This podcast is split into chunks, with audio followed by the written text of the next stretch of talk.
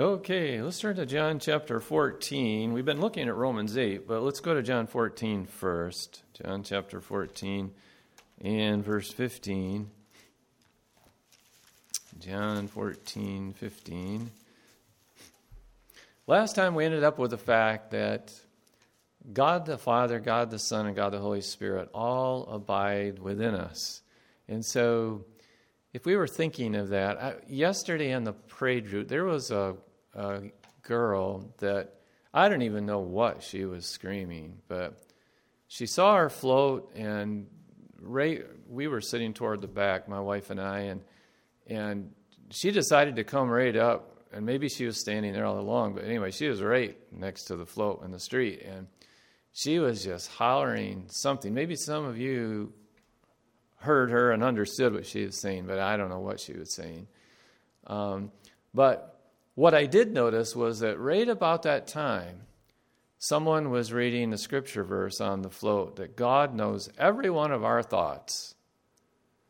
And I just praying that um, that that young girl would have heard that scripture.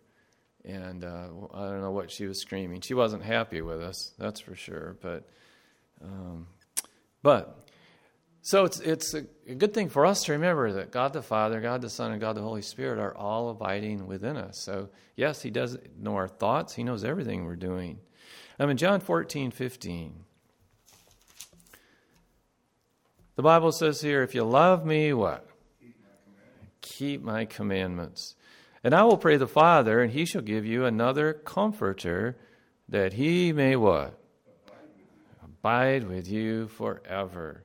And who is that comforter? If you get down to verse 26, but the comforter which is who? The Holy Ghost, whom the Father will send in my name, he shall teach you all things and bring all things to your remembrance whatsoever I have said unto you. Well, the older I get, the more I indeed I need him to bring those things to mind as as our physical minds struggle more as we age to remember things, um, the Holy Spirit is there to help us, and we sure need His help. Um, but then, if you look at verse 20, John 14 20, at that day ye shall know that I am in my Father, and ye in me, and I am you, I in you. He that hath my commandments and keepeth them, he it is that loveth me. And he that loveth me shall be loved of my Father and I will love him and will manifest myself to him. Judas saith unto him, not Iscariot, Lord, how is it that thou wilt manifest thyself unto us and not unto the world? Jesus answered and said unto him, If a man love me, he will keep my words, and my Father will love him, and we will what? Come unto him and make our what? Abode with him. So all three members of the Trinity, God the Father, God the Son, and God the Holy Spirit, abide in us. Let's look then in Romans chapter 8. That's the chapter we're really going through here. Romans 8 and verse 9. Romans 8 9. The Bible says, But ye are not in the flesh, but in the Spirit, if so be that the Spirit of God dwell in you. Now, if any man have not the Spirit of Christ, he is what? None of his. Now, charismatic groups, people like to ask professing Christians the question Have you received the Spirit? Have you received the Holy Ghost? Well, what they're talking about is speaking in tongues. But they they don't understand that the book of Acts is a book of transition. And in the earlier chapters of the book of Acts, at times people were saved, and then later, when the apostles came, would receive the Holy Ghost. And that was as Christ was building his church to help them realize that he was giving his word through the apostles. Um, they had the gifts of the apostles, and it was to establish the church. But you get toward the end of the book of Acts, and in all the epistles Galatians, Ephesians, Philippians, Colossians, and on then you see that we're no longer in transition, that everyone who is saved at the moment of salvation receives the Holy Spirit. As it says here in verse 9, the last part of it. Now, if any man have not the Spirit of Christ, he is what? None of his. So, uh, you know, what the charismatics are doing, their question is not true doctrine. It's not correct doctrine. Because in this time, uh, the doctrine is established, and if someone is saved, they have the Holy Spirit. So to ask someone who professes to be saved, do you have the Spirit? Do you have the Holy Ghost? Um, is incorrect doctrine because if they're saved, they have the Holy Spirit. If they're not saved, they do not. So um, let's look at verse 6 in Romans 8 6. For to be carnally minded is death, but to be spiritually minded is life and peace. So we're looking at this matter. We want to be spiritually minded. We do not want to be carnally minded. And, and carnal means fleshly. So we don't want to be fleshly minded. We want a life of life and peace. But, it, but the requirement for a, life of life and peace seems to the flesh to be contradictory. It seems to the flesh that it would never work. That's what the flesh thinks. Uh, because the Bible tells us to die to self, to die to the flesh, whereas the flesh thinks it has the answer to really living. Notice in 1 Corinthians 15, 1 Corinthians 15, in verse 31. 1 Corinthians 15 31. Paul is speaking here. He says, I protest by your rejoicing, which I have in Christ Jesus our Lord. I what? Die daily. Now the flesh, the flesh hears that and the flesh thinks, well, that's not the way to happiness. To die daily? Well, that wouldn't be fun at all. Um, that wouldn't be a life of contentment and purpose if, if I have to die daily to the flesh and the desires of the flesh. The flesh doesn't understand that. I'll look back in Romans 10 again. Once again, you might want to mark your place here if you haven't already, because we'll be back and forth. But in Romans 8 and verse 10, and if Christ be in you, the body is what? Dead because of sin. But the Spirit is what? Life because of righteousness. But if the Spirit of Him that raised up Jesus from the dead dwell in you, He that raised up Christ from the dead shall also quicken your mortal bodies by His Spirit that dwelleth in you. My wife bought me a book. Uh, a man wrote it who's an MD, and uh, he's held many other positions in his life as well. But it was interesting when he was young, he seemed to always get in trouble in school. He would get in fights. Um, it doesn't sound like he did that well in school, and it doesn't sound like he had any plans to ever go to college. But he had a desire to go into the military, and he had he had a desire, and he found out this later, to study things like biology. And so he, he started, he went to college and started majoring in marine biology. And so he was going to be a marine biologist. He enjoyed um, diving and down in the water. And so, as he was trying to pursue his college education, then for marine biology, he needed work. And so there was another, he was in Texas, and there was another university, not the same as he was in, not too far away, that uh, needed some help. And uh, I forget what they called it at first, but he was wondering if he could get uh, some work in a pathology lab. Um, so, anyway, he, gets hired and what he finds out is that his job is going to be helping doctors do autopsies. So he starts working on dead bodies, and they would tell him, cut out this part and hand it down to us so we can study it. And that's how he learned anatomy. The doctors there would tell him, um, this is the pancreas, you know, this is the gallbladder, and he didn't know. And so, so he's, he's doing surgery, and he's not a doctor, but it's always on dead bodies. And he said that was the downside of that, working on dead bodies and, um, you know, the things that accompany that, which would not be as pleasant as actually operating on someone who's alive and has hope of life to come. Um, but anyway, that's what got him going. Um, and so through, through working on dead bodies, he was focused on, on a new career to be a doctor.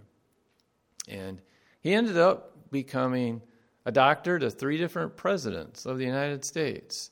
And who would, have ever thought that little boy who got in fights in school and really didn't care for school would ever become a doctor, let alone a doctor to three different presidents of the United States? It, so what got him going on his career was death, autopsies, working on dead bodies.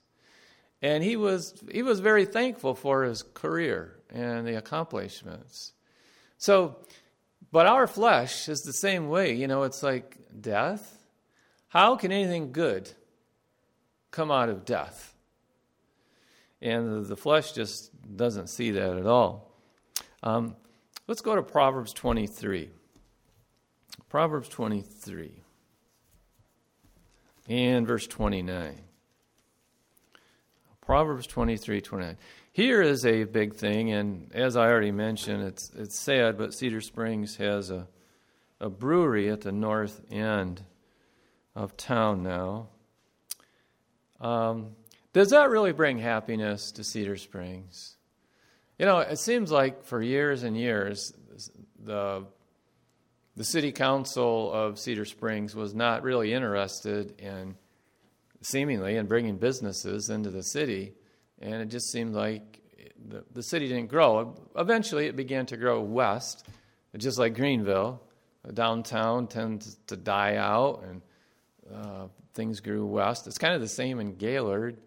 If you go up there, everything new, it seems like, is out west. I don't know what there is about going west, but it seems like that's what happens with a lot of cities.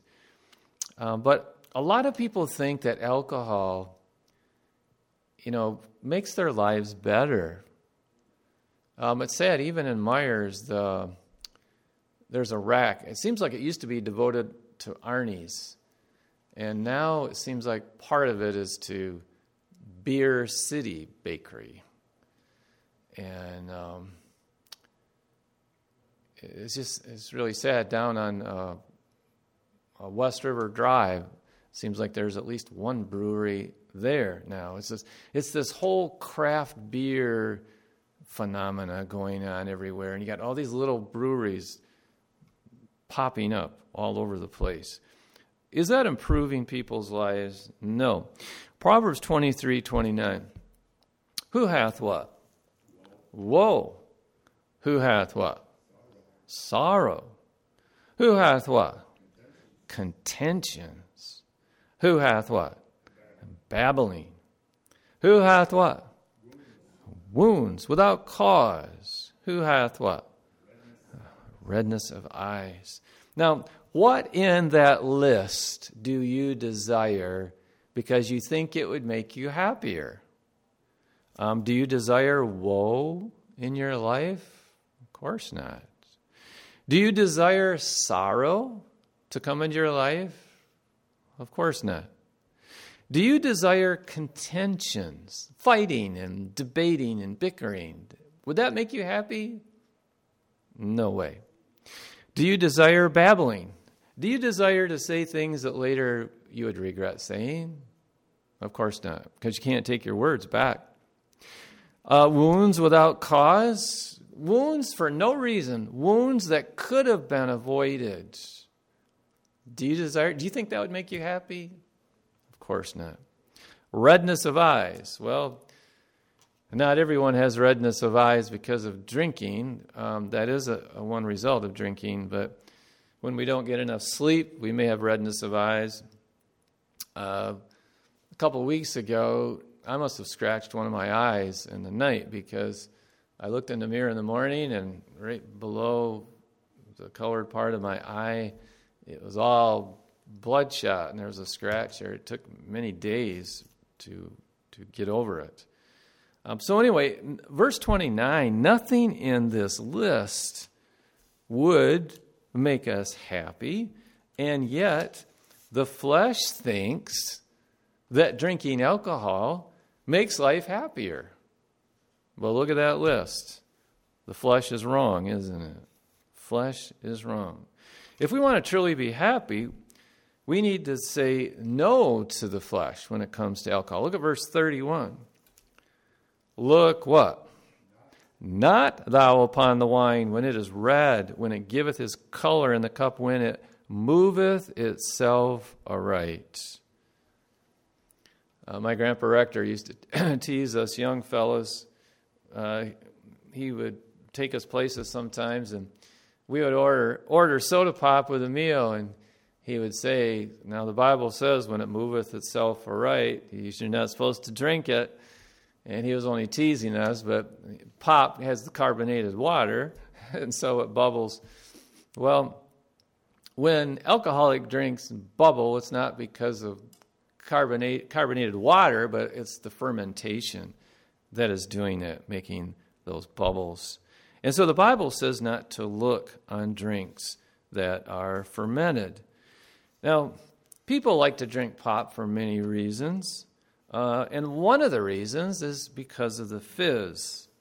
And I remember when I was younger, I drank a good deal of, of pop. And I remember thinking that after drinking pop, water seemed so bland, so flat. Uh, and I, I was just used to drinking pop. And so water didn't seem all that appealing to me at that time. And so I don't know if that's one reason why people like to drink alcohol. There's probably lots of different reasons they think they want to drink it, but maybe for some it's that. Maybe for the uh, the fizz part of it. I don't know. I don't know. You'd have to ask them, I guess. Um, so, but But I remember drinking pop when I was working in construction and I was hot and I was very thirsty. And I would drink down a can of pop like, you know, like that. And I'd think, you know what? That didn't help my thirst. That didn't quench my thirst. Uh, you know, I, I, could feel all the fizz on my throat, but it, it did not quench my thirst at all. So, but when it comes to alcohol, it's there's so many bad effects, as we just read that list in verse 29. But um, and the list goes on. Uh, another thing could be added is verse 32. Alcohol is bad for a person physically. Verse 32. At the last it biteth like what?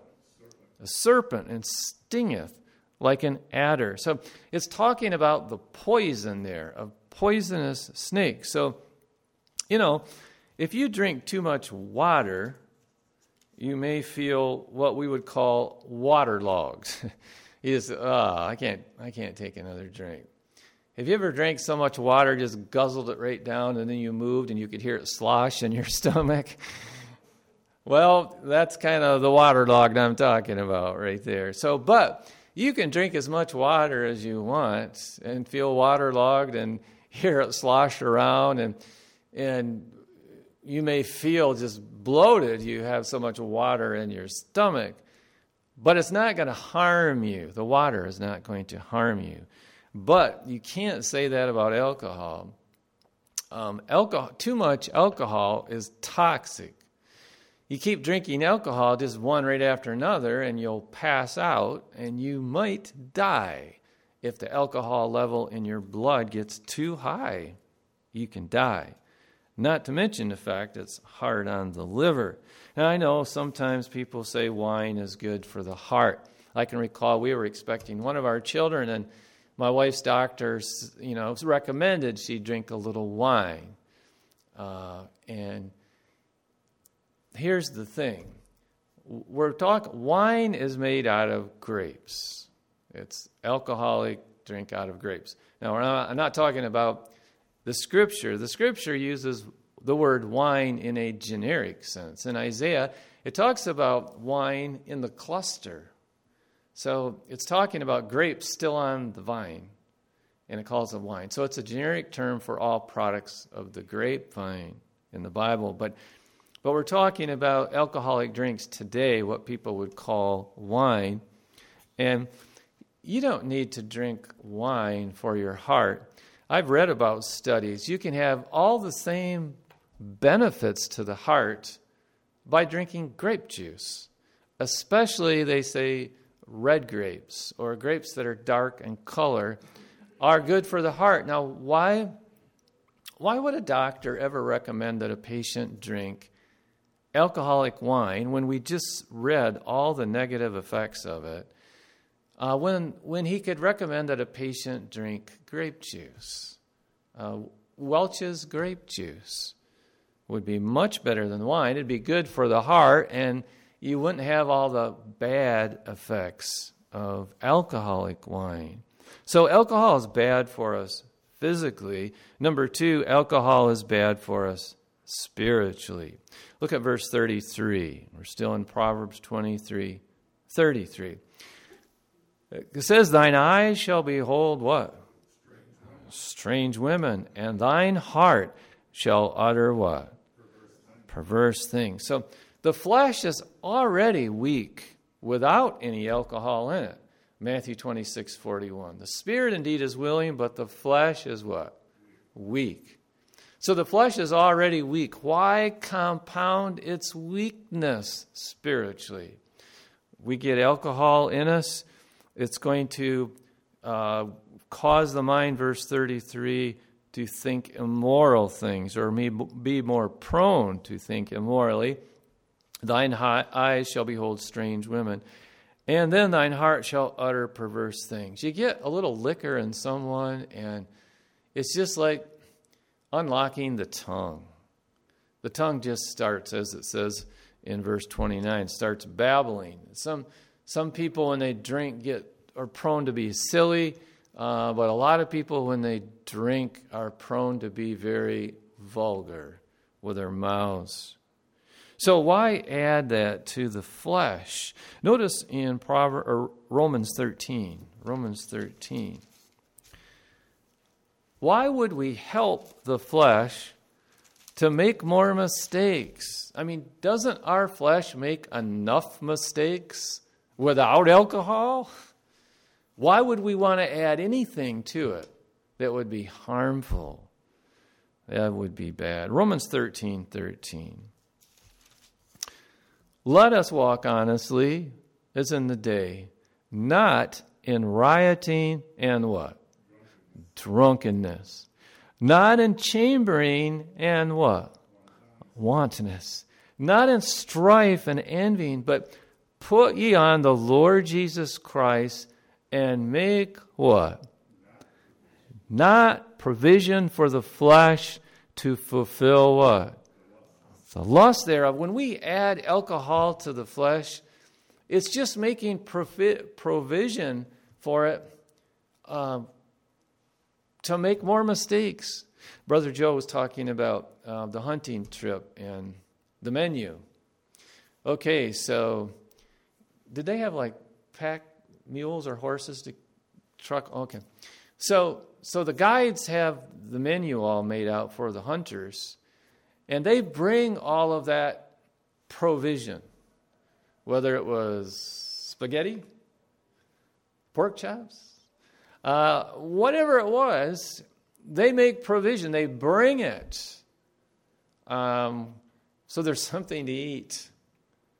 But we don't want to make any provision, verse 14, for the flesh to fulfill its lust.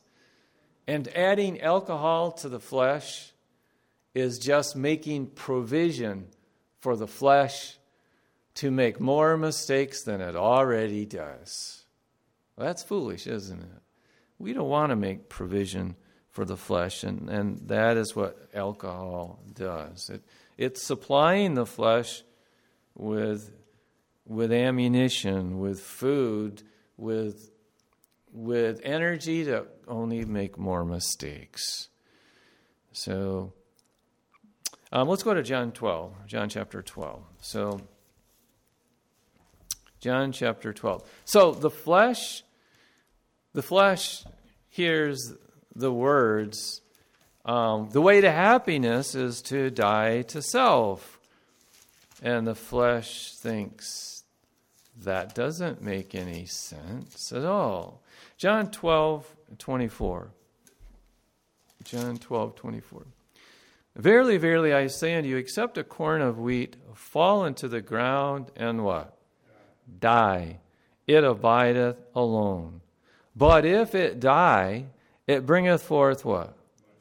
Much fruit. Now, what would happen to us if we bought some corn down at the garden center toward town? Corn seed, kernels of corn. And what if we decided to each day from there on, get out those corn seeds, polish each one up on a cloth, and just set them on a shelf. And just make sure every day we just polish those corn seeds up and, and admire them. What would we get out of those corn seeds? Nothing. What has to happen to the corn? Verse 24 we have to put it in the ground and it dies except a corn of wheat. And we're, we're talking here about not our, our corn on the cob, we're talking about wheat. A corn of wheat is a, a kernel of wheat. A corn of wheat, except a corn of wheat fall into the ground and die, it abideth alone. But if it die, it bringeth forth much fruit. So God has left us a picture. The seed, the seed to produce, has to be willing to be humbled, has to be willing to be put down into the ground and covered up. No one knows then the seed is there, unless you have a, a line there marking the row in your garden. But even then, you don't know where each specific seed is. But that seed, because it's willing to be down in the ground and covered over, then can produce much fruit. And so the same with us. God says, die to the flesh don't even look at alcohol. That's what he says. Don't even look at it. Um, and notice in back in Proverbs 23, Proverbs 23 and verse 35. Proverbs 23 35. This is the end result of alcohol and any sin that is addictive and and sin is addictive, as we've seen many times, John 8 34. Whosoever committeth sin is what? A servant of sin. So sin is, is always addictive. But verse 35 They have stricken me, shalt thou say, and I was not sick. They have beaten me, and I felt it not. When shall I awake? I will what? Seek it yet again. So whether you know, whether it's the substance like into the nicotine and tobacco that that makes the flesh crave it. You know, we read even that um, high fructose corn syrup. I've read and heard that it makes the flesh just want to consume more and more and more and more and more. I I don't know any of the facts or the fallacies about that at all, but that's what I've read and heard many times. Um, so I don't know in alcohol, uh, you know, once a person starts drinking it, I don't know all the physical effects that might uh, multiply the addictiveness of alcohol, but uh, John 8:34, any sin is addictive by its nature. It, it makes us the slave So, the flesh thinks that Romans 8, dying to self, the flesh thinks that'll never work. Dying to the flesh will never bring happiness. That's what the flesh thinks. But the flesh is what? Wrong. In closing, let's go to chapter 14, Proverbs 14. Proverbs 14. The flesh is wrong. Proverbs 14, 12. There is a way which, what? Seemeth right unto a man, but the end thereof are what?